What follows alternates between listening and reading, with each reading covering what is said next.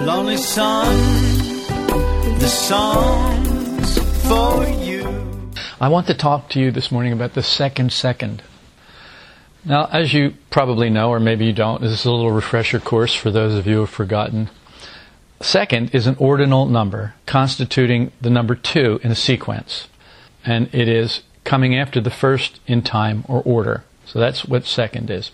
Now, the second second is a second is one sixtieth of a minute of time, which as the SI, and the SI is the International System of Units, its base unit of time, is defined in terms of the natural, get this now, you're going to want to pay attention to this, is defined in terms of the natural periodicity of the radiation of a cesium 133 atom. Before 1967, a second was based on the apparent motion of the sun around the earth. The solar day was divided into 24 hours, each containing 60 minutes of 60 seconds each. So the second was 1 86,400th of the mean solar day. So there were 86,400 seconds in a solar day. That was until 1967.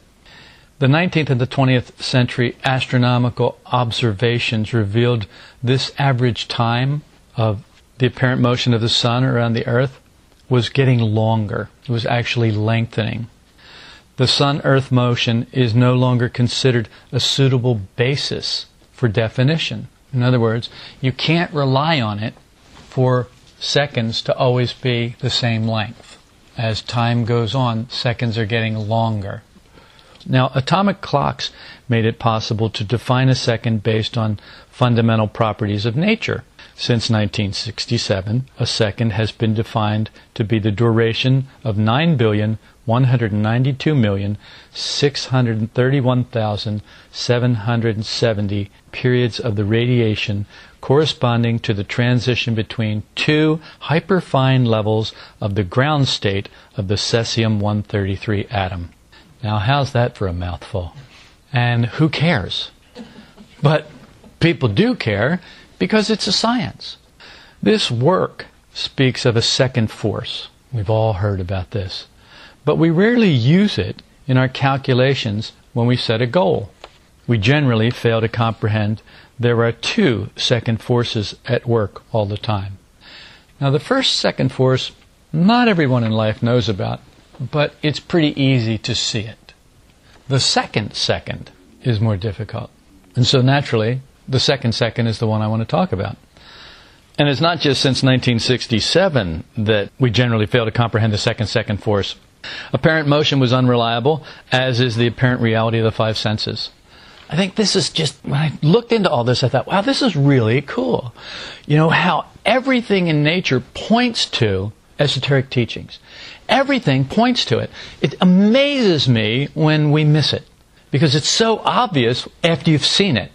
You know how you get those pictures, those illusion pictures that people show you, and they go, "Can you see this or that in this face and that?" And you think, "No," and then they say, "Well, close one eye, or stand on your head, or turn it upside down, or turn yourself inside out, whatever." There's some trick, and then all of a sudden you see it, and then you can't not see it.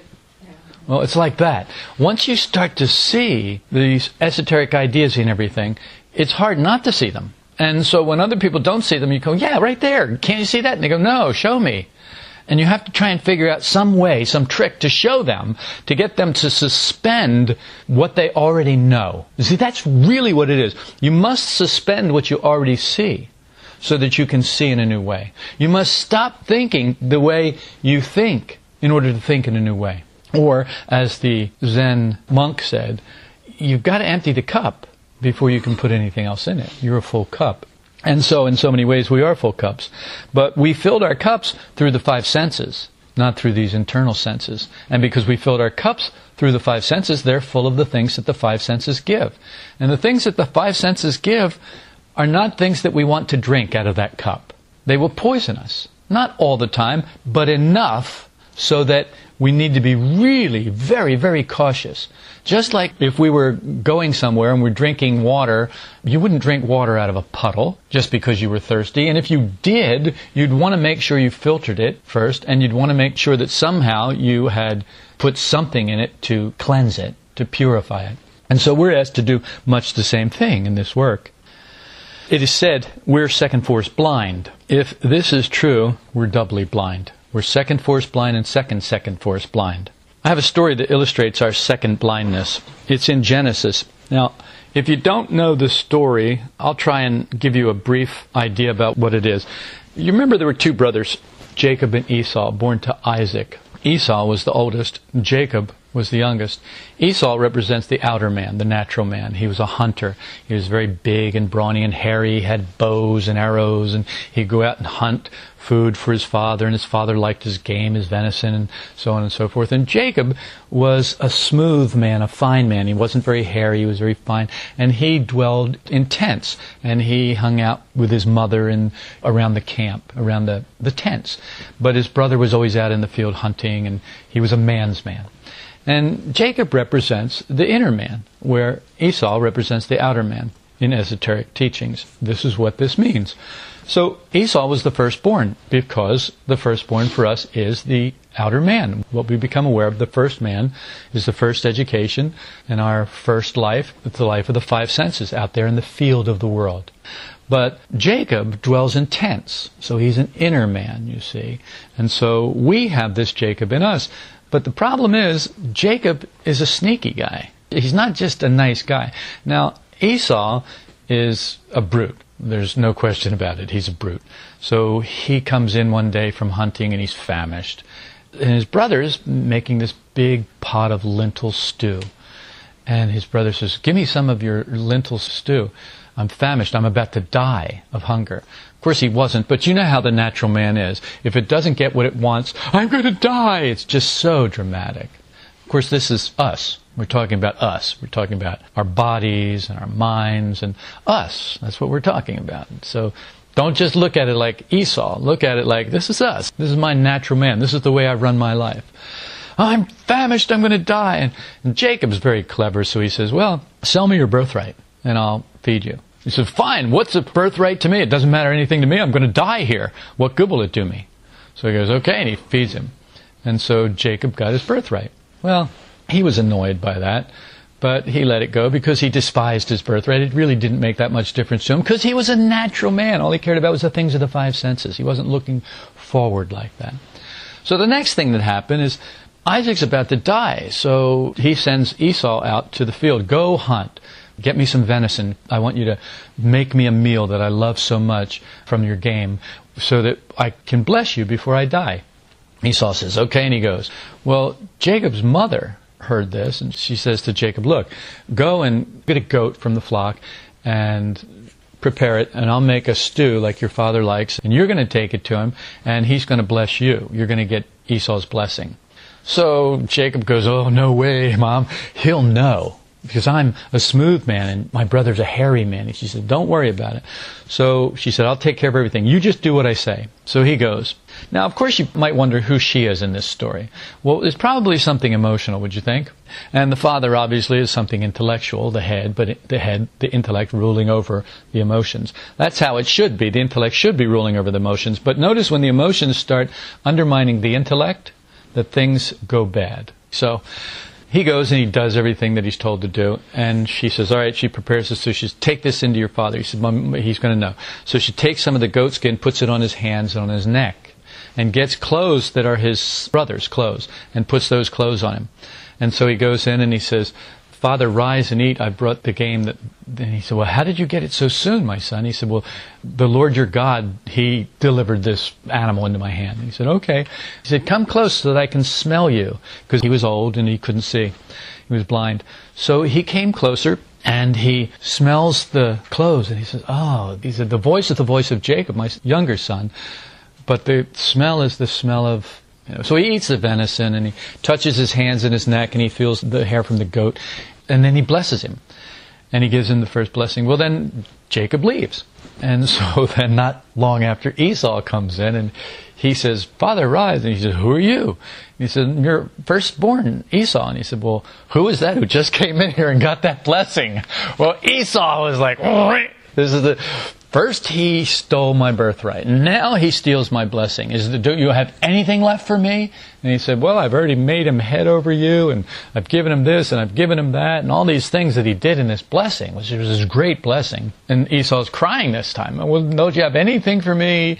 And he said, Well, yeah. And he said, Even though you're going to serve him, you'll throw off his yoke one day, and this will happen, and you'll be a great nation also, and la da da da da. So Esau goes out, and he's upset. And as a natural man always does, he doesn't forgive. He wants vengeance. And he starts to plot. It's not long and my father will die. When my father dies, I'm going to kill him. So his mother hears the rumor and she says, Look, get out of town. You go and stay with my brother in Haran, my brother Laban. So that's the story. That's the background in the story. And I did that without telling you the whole story. I'm pretty proud of myself, actually. So Jacob goes and he spends 21 years with Laban. Seven years to serve for his daughter, and then Laban tricked him, and he gave him the older daughter instead of the younger daughter, the one who he didn't want. So he serves seven years and he gets the younger daughter, but it was dark in the tent and he didn't know.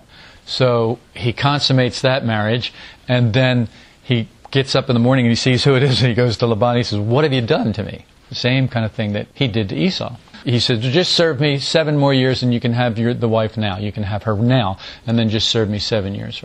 So he serves seven more years for her. So then he serves seven more years for flocks to get something to support his family. So 21 years with Laban. Was tricking him, changing things all the time. Pretty much like Jacob did to Esau. If you think karma isn't alive and well, it was then and it is now. Anyway, the story goes on that he finally decides he's going to leave. So he takes off and he heads toward home. But he understands that his brother is not happy with him. You know, I mean, he knows how he left. And so he sends messengers before him to his brother Esau in the land of Seir, the country of Edom.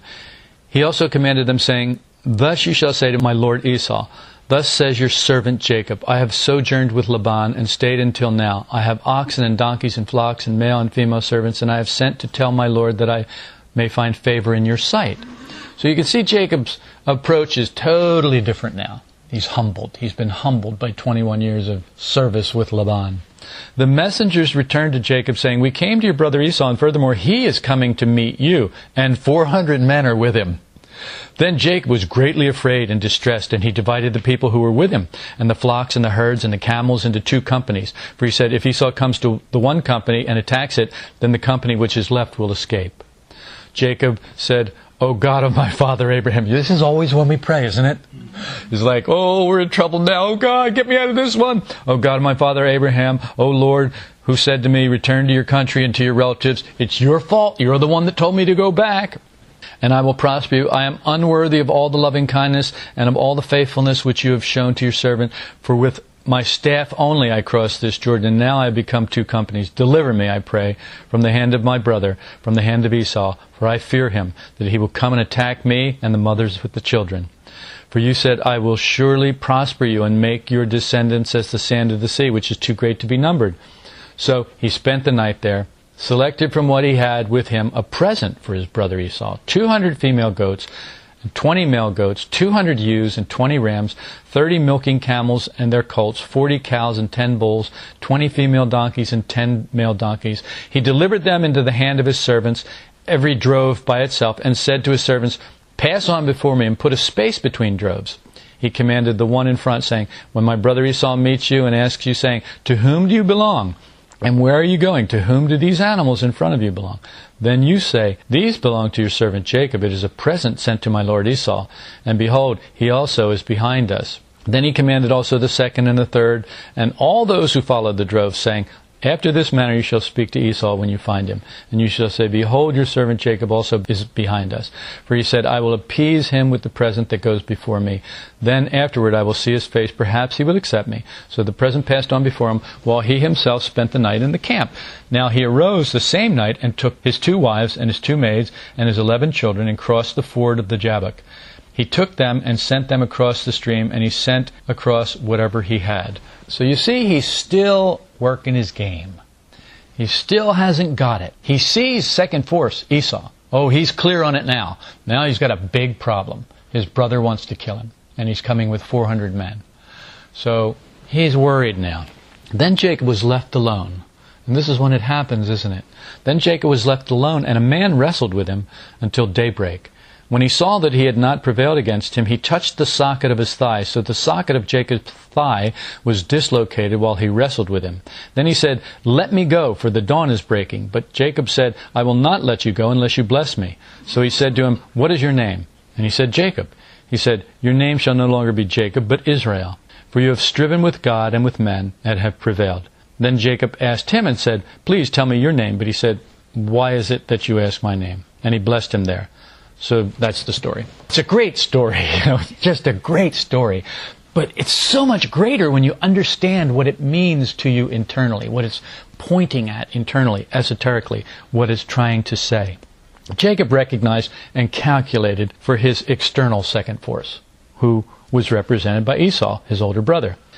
Only after long, hard years of training with Laban, training in becoming second force aware, because Laban was sharp. Jacob was clever, but Laban beat him almost every time. And if it hadn't been for wisdom that came from above, Jacob would have never got loose of Laban. Laban always got the upper hand on him. It was only when he was alone that he was able to strive with the second second, internal second force. Now, that's what this represents. This man, and the man wrestled with him until daybreak. If you persist, you always wrestle until daybreak. If you give up before daybreak, you get nothing. Well, what is daybreak? Well, it's when the light of consciousness dawns, is when daybreak is, obviously. When consciousness dawns on you, what it is you're struggling with internally, when you start to see this is an internal struggle, not an external struggle, that's when the light of consciousness dawns. That's when you're blessed. That's when something happens. But until then, nothing happens. If you quit too soon, you get nothing. First, we come to understand everything in life requires effort. And this is what happened with Jacob. He started to understand everything in life requires effort. When he got his brother's birthright, he did it through trickery. When he got his brother's blessing, he did it through trickery. When he went to Laban and worked for Rachel, he got Leah, who was the one he didn't love, the older one. And he said, Why have you done this to me? He said, Well, in our country, it's the custom that the older should marry first. So that's why we do this. We didn't really have any choice. We had to do this. And so, what could he say? He's living at this guy's house. He's got no place to go. His brother wants to kill him. He's just spent seven years working for the woman that he loves, and he's got some other woman that he doesn't want. And he said, Well, look, just serve me seven more years and just finish your seven days wedding marriage with this one, and then you can have the other one. He says, Okay. And so he does that. Notice it's always seven. Seven days, seven years. Notice that. Whenever you see that in esoteric writings, they're trying to tell you something. It's the law of seven. And they're trying to tell you something. When you see three, they're trying to tell you something. Three periods of seven years. Three periods of seven years. The law of three, the law of seven. But that's not what we're talking about now. What we're talking about now is the second second. All these numbers, and I'm not good at math, so go figure. So Jacob finds out about second force. He finds out about it from Laban. He sees that everything that he tries to do, there's something that stops him. Whereas before, everything went easy when he used trickery wants your brother's birthright, just give him some stew. You know, just wait for the right moment, give him stew. You want his blessing, just go steal it. You know, just a little trickery. And so he had no awareness of second force. His mother sends him off, and he goes, and everything's fine. He goes right into his uncle's house, and everything's just fine. He meets the girl that he wants, and he's, oh, this is great. He served seven years for and it seemed like a day. He was so in love. It seemed like nothing at all. And then he gets the other one, and it's like, oh, this is second force. So he starts to become aware of second force. So he becomes second force aware rather than second force blind. But remember, this is only the first second force. Second force in life is the difficulty involved with doing anything. Jacob met second force cleverly, but it was increasingly expensive for him. Seven years here, seven years there, another seven years, 21 years. In Genesis 28:10, that's the one where I told you about Esau selling his birthright, and also the other one. That you can find that story in Genesis 28. You can find this one in the one I've read to you here in Genesis 32. You can find the other one in Genesis 28, where you find out just what a sneak Jacob really was. And Jacob means supplanter or heel catcher. So it's someone who, through trickery, catches your heel and supplants you, takes your place. All right, so that was stealing the birthright and his father's blessing for the firstborn. This also illustrates the principle of the second, which is the third second. The second replaces the first, and the first tries to kill the second. So here's how it goes Jacob is second, so he's the third second in this story. So we have the first second, which is second force. We have the second second, which is internal second force. So you have external second force, which is the first second, internal second force, which is the second second, and Jacob is the third second in this story. And he replaces the first. He supplants the first. Because in esoteric teachings, what they're constantly trying to tell us is look, who you are, this first man that you are, is not who you really are. That's not your true destiny. That must be replaced, supplanted by this second man. And the second man has to be trained. The first man has to be subdued, has to be made a servant, but the second man has to be trained. He's not fit to rule as he is. And people think, oh, if I just let my essential self, my essence, rule, then everything will be fine. No. Your essence is the essence of a five or six or seven year old child. Do you want to be ruled by a five or six or seven year old child? I hope not. If you do, you don't know any. That's the only thing I can figure on that. Is if you wish to be ruled by a five or six or seven year old, you don't know a five or six or seven year old. And that's why you think that. So the second replaces the first. The first tries to kill the second. This drama is played out throughout history repeatedly. It's always the lower trying to pull the higher down. Always the lower, the outer, does not understand the inner, so it tries to pull it down to itself and understand it. But in pulling it down, it's like making an omelet. You break the eggs. You don't have whole eggs anymore. So once you pull it down, you've spoiled it. And this is what we constantly are doing, is pulling down what is above us. Jacob represents that in us that must realize you can't be different unless you begin to change internally your level of being. The 21 years that he served with Laban doesn't matter. Oh, yeah, he got a bunch of stuff. But he was not changed internally until he met this man and wrestled with him until daybreak. Then he was changed internally. And how do we know that? It says right here, when he saw that he had not prevailed against him, he touched the socket of his thigh. So the socket of Jacob's thigh was dislocated while he wrestled with the man.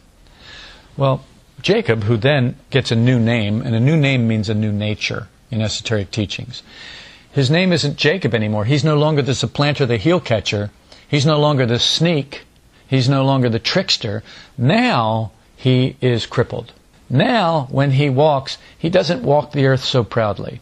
Now, when he walks, he doesn't strut. Now he walks with a staff and a limp. Now he thinks about every step that he takes. Now he walks from a different place inside of himself, not from the five senses proudly, but from an internal place of humility that only comes through self observation, that only comes through realizing what you're here for and what you're really about. What the purpose of this life is. It's not getting wives. It's not getting flocks. It's not getting houses. It's not getting land. It's not your purpose. Oh, you can do all that stuff, and it'll cost you. And it'll cost you in many ways. One of the ways is it'll cost you in first, second force, external second force. You will have to meet it. You will have to meet it regularly because nothing in this life is easy. And if it is easy, then you get what you pay for. As long as we think we are our bodies, this is a problem only overcome through great difficulty. Having to realize that we can't be different unless we begin to change internally our level of being. We think we're a body, we think all we have to do is just work seven years and get this, just work seven years and get that. But you find that it doesn't work out that way, or that's all you got. We keep thinking we can gain being by working harder against external second force. We spend a lot of our lives doing this. A lot of our lives working against external second force. And we make progress. But then you come to a time where you realize what you've got. And you think, well, I'm empty inside, but I have all this outside. We imagine by moving to a new place, we'll leave second force behind like Jacob did. He well, I'll just move to Haran and leave Esau behind. We think changing partners. I'll just get Rachel and, you know, and then I'll be happy. But I got Leah, but I'm not happy. But I'll get Rachel and then I'll be happy. So we think the changing partners, changing jobs, changing houses, cars, or look at the world, changing presidents. Well, we get a new president, then everything's going to be fine. Well, the president we have was the one who was going to save us all. Remember that? The president we have now was the one, he was the savior of the country. And now look at how people talk about him. Not like he's a savior of the country. It's all his fault now. It goes exactly to what I was talking about with helping. Oh, yes, our savior. And then we crucify him. So we think we'll change presidents and that'll make things different. We imagine that we could be different if those things were different. We imagine that if we worked hard enough. We imagine that we could do anything if we just worked hard enough against second force, external second force. People who make outer changes are called in esoteric writings those who perform dead works. Building a tower whose top will reach to heaven. Remember that one? The Tower of Babel? It didn't work because they took bricks for stone and slime for mortar or tar or pitch for mortar. In other words, they took the five senses, they tried to work against external second force, and they thought to get something internal. They thought to get to the kingdom of heaven, that is, to the second second force, an increasing level of consciousness, a raised level of being through doing these outer things. External second force doesn't go away if you have enough money. In fact, if you get enough money, it then becomes your new second force.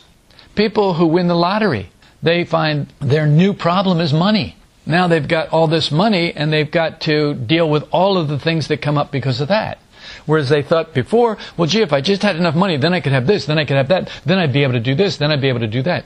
We all think, well, if I could just go into a monastery, then I could raise my level of being.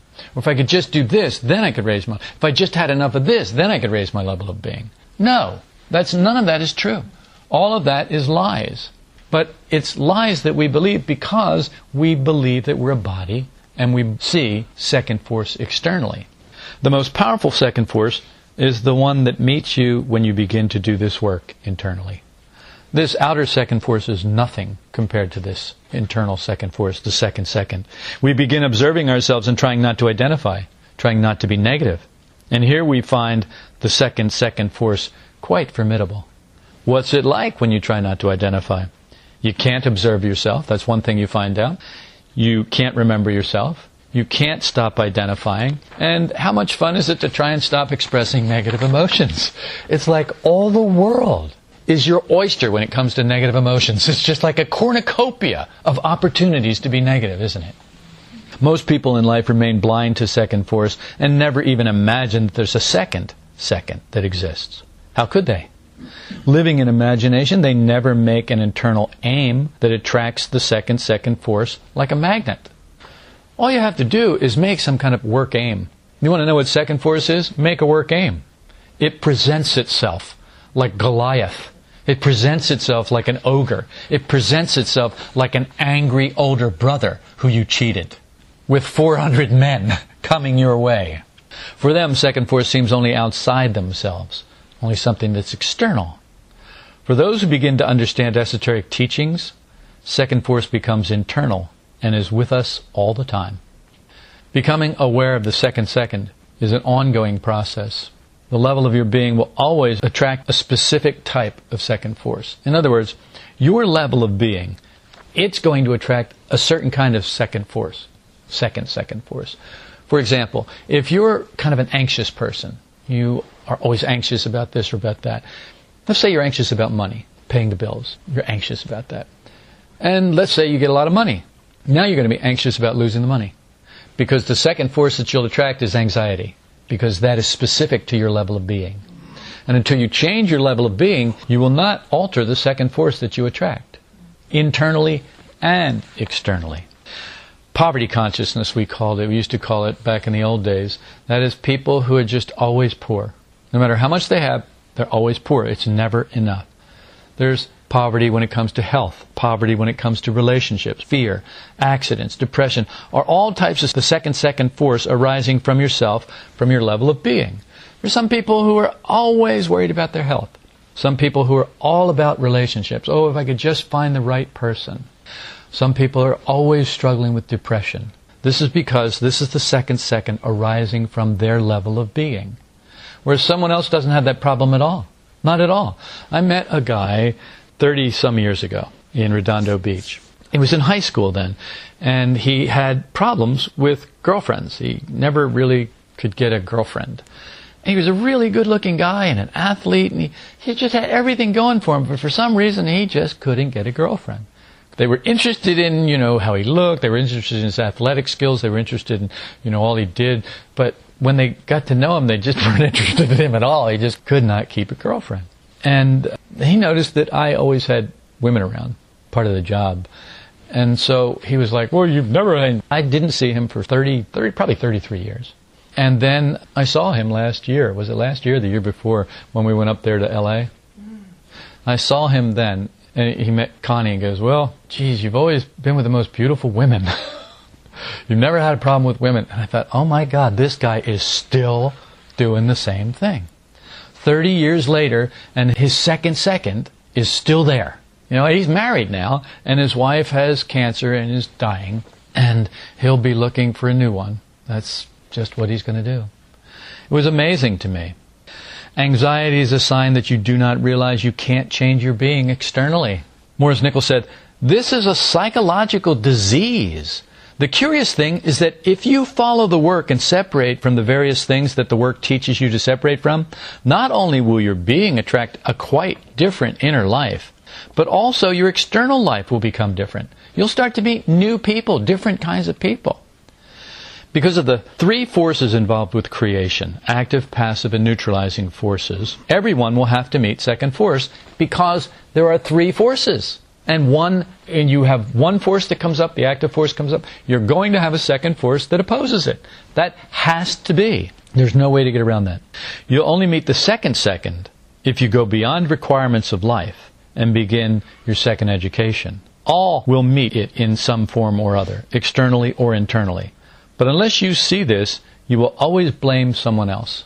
In life, you'll notice that people are always blaming other people. In this work, it should not be so. In this work, you must become aware of the second second in yourself. And you must recognize that you are responsible for what arises in you. You are responsible. It's coming from inside of you. Second force is in the nature of things because it is part of the process of creation and the law of three. It's not an evil God, but the part of God with which you must strive, as did Jacob, in order to develop. In some translations of the Bible, that man is an angel, so a higher idea, or a messenger of God, or a messenger of the Absolute, if you will. There is no progress without second force, and there is no spiritual, psychological growth without second second. Without the second second, you're going nowhere. Trying to be more conscious is striving with the second second. And it has the power to bless us and teach us how to walk in humility. But you must become aware of it. And you must struggle with it. You must strive with it. You must try. This is our path.